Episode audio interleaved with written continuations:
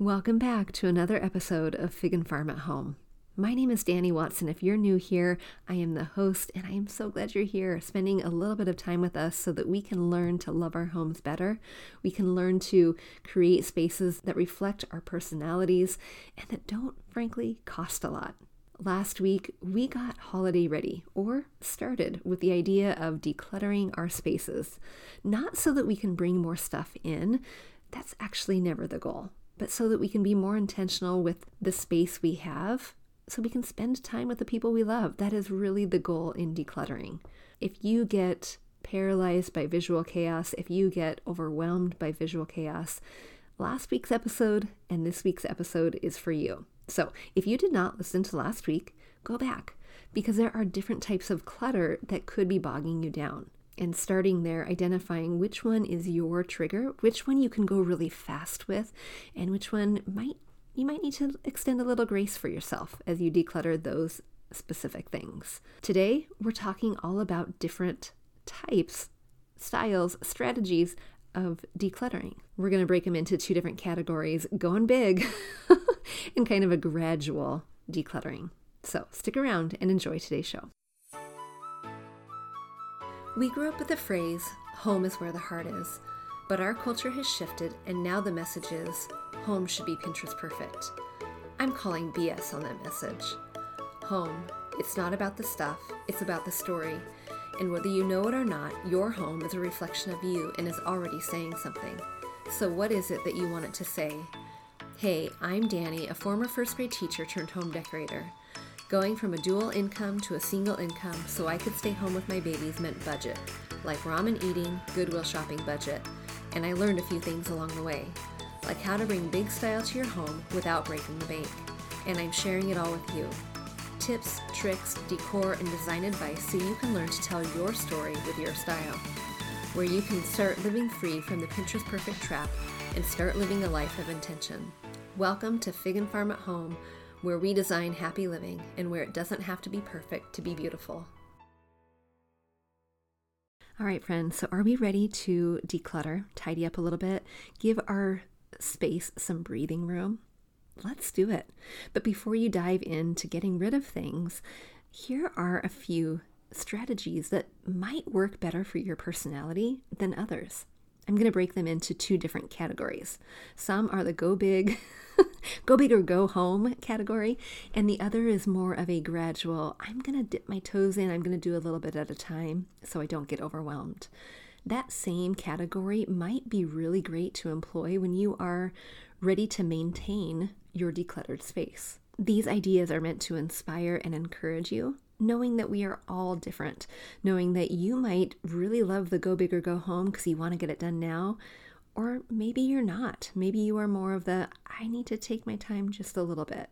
Whatever your personality is, there might be a challenge, a strategy, whatever you want to call it, tip for you to start this weekend. If you did a Google search for ways to declutter or declutter challenges, chances are one of these are going to pop up.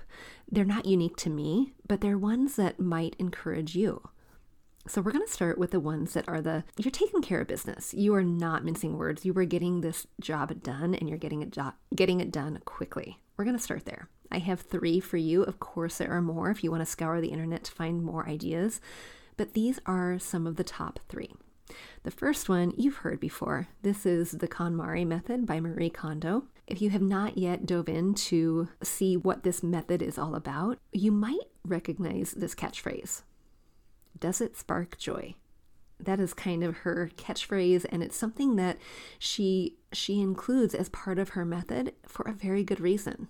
Here's how it works. The first thing that she does is she makes a commitment. You're making a commitment this is a gift that you're giving yourself and your home and the people you share your home with.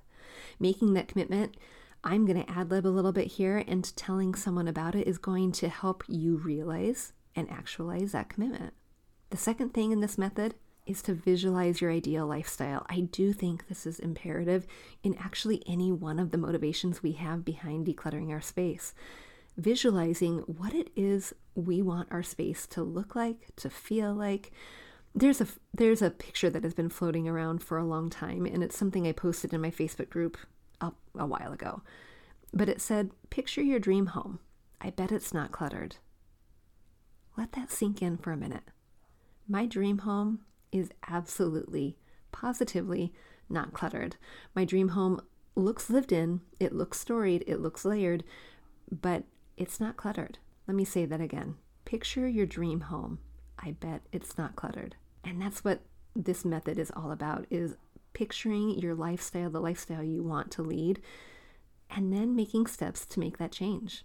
The third step in this method is to eliminate the distractions. So make sure you put your phone away.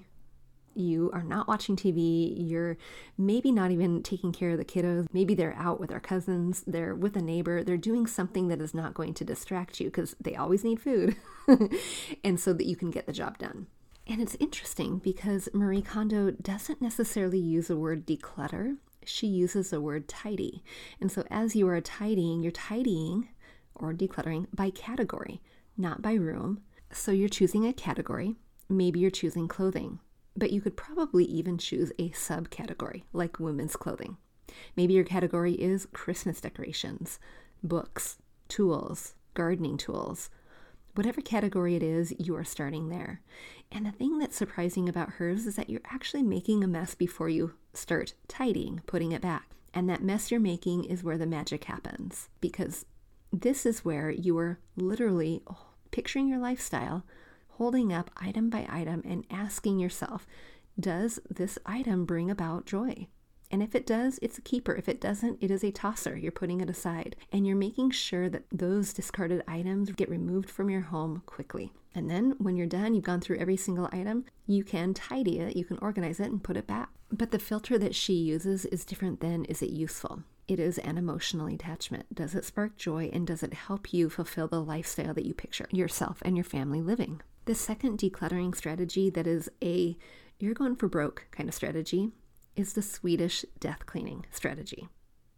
Yeah, it sounds dramatic, doesn't it? But the purpose and the intent behind it is actually quite beautiful. The purpose is to eliminate all unnecessary and excess items so that your loved ones, after you pass, won't have the burden of handling it.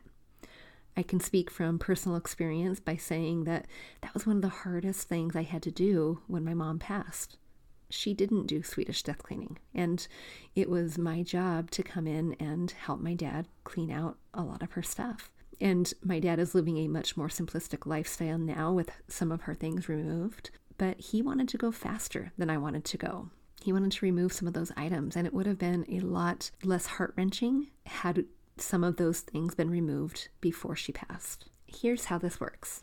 The first thing is, if this is your strategy, is to let your loved ones know that this is happening not that you're preparing to die tomorrow, but that you are just preparing your space in general so that they're not caught off guard when they come over and they see, wow, mom's getting rid of her stuff, or think immediately the negative thoughts. In my case, my dad is helping me prepare for when it's his turn to pass. And we're having a lot of conversations. And as much as it, I don't want to picture it, it's helpful to know the preparedness to help me make some of the decisions and actions after he's gone. So, doing that is a critical first step.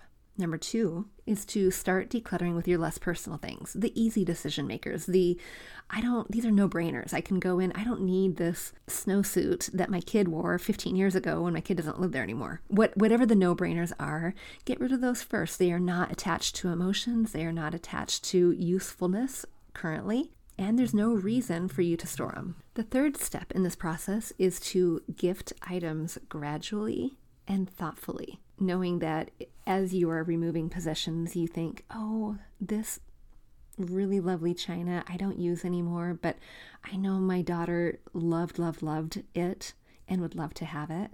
Gifting it to her now so she can use it and love it while you're still there is really very special. You know, if we could wrap up this whole method in one kind of neat little bow it is really an act of service that that you're doing to kind of care for and help prepare your love the loved ones who are really going to be distraught after you after you pass. And so it's really an act of service a really lovely act of service. And one of the reasons why preparing them ahead of time by saying hey just wanted to let you know i'm going to be going through my things decluttering a little bit letting them know before things start showing up at your door, even though you might love those. but having that that talk ahead of time. The fourth step in this process is to keep mementos for yourself, of course. If you love things that remind you of your story and you want to have those, yes, absolutely have them. The point here is not to be completely minimal and and live with a recliner and a tissue box. The point is to still have things that you love. But if they're mementos that aren't out and about, they say put it in a box and label the box throwaway. Now, I know if this were me and I came to my parents' home and there was a box labeled throwaway, I wouldn't just throw it away. I would want to go through it and see. Now, I'm not going to put my opinion there, but that is the step in the process as a way to also make that easier for after passing. The fifth step in this process is the things that you don't want, get it out of your home fast. Don't store it, don't put it in your garage so that you can take it to the donation center later down the road next month. Just get it out. The sixth step in this process is to store all of your important documents, passwords, things that your your family members might need in an accessible space. And then to repeat this process as you continue living your life. What do you think about that? Does that feel heartless or does that feel lovely in the very nature of taking care of your loved ones who will be dealing with your things after you leave? All right, the third strategy for decluttering in a very big way, getting the most bang for your buck, is called the clean sweep. And it kind of is like what you imagine. So, in this strategy, you are doing room by room. And as you go to a room, you want to first start by making sure you have plenty of time. I'm not just talking hours, I'm talking days because it might take you a day or two. So make sure, just like in the Marie Kondo method, you remove distractions. You might remove your children and you are ready and prepared. Part of being prepared is having bins out, and you're going to have six bins out and ready and accessible. And my suggestion here would be to have big bins, not little bags. Labeling these bins is going to help you stay organized in this process because it is a doozy. Bin number one is called Back in the Room. Bin number two, Trash. Bin three, Donate. Bin four, Sell. Bin five, Rehome. Bin six, Laundry. Now, I'm saying laundry instead of going to the laundry because you want to be as efficient as you can because this is a multi step a really long process. If you think about how many items are currently in your room, I keep picturing my two youngest sons' room. They share a room and it's it's pretty disastrous most of the time. So I'm picturing their room and I'm highly, highly tempted to do this, but I know that it might be a little insensitive because it's their thing. So I'm not going to. But I'm picturing their space and I'm thinking how inefficient my time would be if I had to go into the room to grab items and then sort them in these bins and then run to the laundry. So do have a laundry bin ready. Maybe it's your laundry hamper and that's fine, but have it ready. Another tip is to have the back of your car ready. You might need to, the items that go into the donation bin, you might fill your car and need to actually interrupt your own process to go to the donation bin and then come back with, with an empty car ready to go again. Trash bins are the same way. You might have more trash than is going to fit into your garbage can. So you might need to set it aside and make a special trip to the dump. Part of being successful in this plan is to make sure that if you are going to sell any items, that you're really able to recoup some of the cost. Keep a timeline on what it is you're willing to hang on to that item for. When I'm selling items, I like to keep it on for a week and that is it. If they don't sell, I'm donating it. But not only know what your timeline is, have part of your plan be to post those items that day.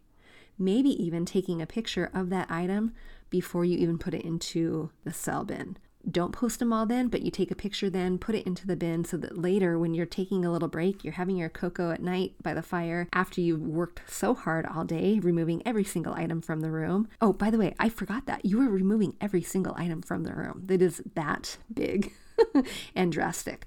But you're leaving your anchor pieces. Anchor pieces for me are pieces of, of furniture that are just are really big. They are built in. They are pieces that might be um, critical to the foundation of your space. So, couches, beds, desks, those kinds of things. But everything else in this method, the clean sweep method, you are removing every single item. Another critical piece in this in this process is to make sure that you set aside things that are absolutely necessary for functionality in the next day or two. So, as you're going through this process, what items are you pulling out that you know you're going to need? Maybe a charger, maybe in the case of my kiddos, their backpack, their, their school computers, things like that. And then as those bins get full, you take them where you need to take them. You rehome the items that need to be rehomed in a different spot in your home. And then you keep filling it until every single item of that room has been touched and put in one of those six spaces. What do you think? Does that sound exhausting? one of the reasons I am really drawn to this idea, this method, is because if you think about clutter in terms of decisions that haven't been made yet, you know their clothing is too small or too big and you don't wear them, but you haven't made a decision whether or not to part with it, you have six choices, and that is it. And sometimes six choices can be too many. Like, which shoes do you wear with that black dress? Six choices might be too many. But in this case, they're very clearly defined. Does that one item get rehomed? Does it get sold? Does it get donated to the trash, to the laundry? Where does it go? You only have six choices. There are no other options. And this, when you are struggling with making decisions, this one could be a good one. If you prefer, though, a more gentle, gradual approach to decluttering, I have five different strategies for you. We're going to go through these relatively quickly. The first one is called Round Robin, and it's very similar to the clean sweep, only you don't remove every single item from the room. So I might take my trash bin and I go through the room and I'm getting all of the trash. Then I'm going to take my laundry bin, I'm going to go through, grab all of the laundry. You get the idea. I'm going to do that until I've touched pretty much every single item. It's a little bit more gentle, maybe a little harder in decision making, but it might not take as long. The second method that's pretty gentle is called the 12 12 12. You pick a room and you get rid of 12 items that go to the trash, 12 items that need to be donated, and 12 items that can be or should be rehomed. 12 items might not sound like a lot, but if you think about 12 times 3, that's 36. If you think about the average home, maybe there's 10 rooms in a home, 15 rooms, that's 390 items. That's pretty significant. Do that on a monthly basis, and pretty soon you have 390 items times 12, and that's almost 5,000 items that you've removed from your home in one year. The third rather gentle decluttering strategy is called the five item rule and you go through each room and you remove five items that you haven't touched in the last, and you set the timeline three months, six months, 12 months. If you haven't touched it, it goes. And maybe you change the rule to 10 items, but we're going to do the same thing five items per room times 15 rooms. That's 1,500 items in a year. Both the 12 12 12 method and the 5 item method are really great ideas if you are just getting into decluttering. You want to kind of test the waters a little bit, or if you've done the big clean sweep ones and you're ready to just keep maintaining. The idea here is that you are feeling successful, that you're gaining a little bit of momentum. Another way to gain momentum is to do what I'm calling the domino method, and that's starting in a really small space. Sometimes that space is a little drawer in the corner of your kitchen. Sometimes that space is the smallest room. Maybe your bathroom, the bathroom that is downstairs where it is a guest bathroom, not a main bathroom. Starting small, gaining success, seeing the results, and then moving forward to a bigger project. And the very last method, which gains a lot of momentum as the month goes along, is the 30 day minimalism challenge or the 30 day declutter game. It's called different things, but basically, you are working in a calendar month and each day, each numerical day of the month, you're, re- you're removing that many items from your space. So let's do the math on this. It is November. November 1st, I remove one item. November 2nd, two items. November 10th, 10 items. By the end of 30 days, you have removed 465 items because on day 30, you're removing 30 items after you've already removed 29 the day before, 28 the day before that, 27 the day before that. It's an exponential growth. And if you have 31 days, you're now removing 496 items from your home. That's substantial. That's significant. And it doesn't really require a whole lot of time because you're doing one little thing a day for 31 days. That one I'm very intrigued by. That and the clean sweep. In the early days of this challenge, if you are wanting to resell items, that could be a really good motivator for you to pick the item that you want to post because it's one item.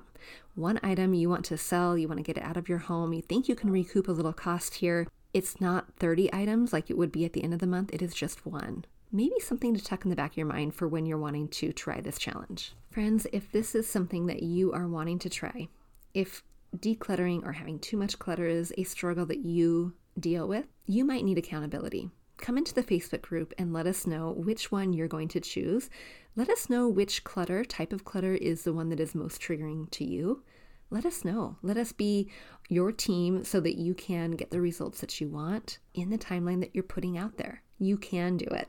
And remember, the goal is not to do it so that we can bring more things in.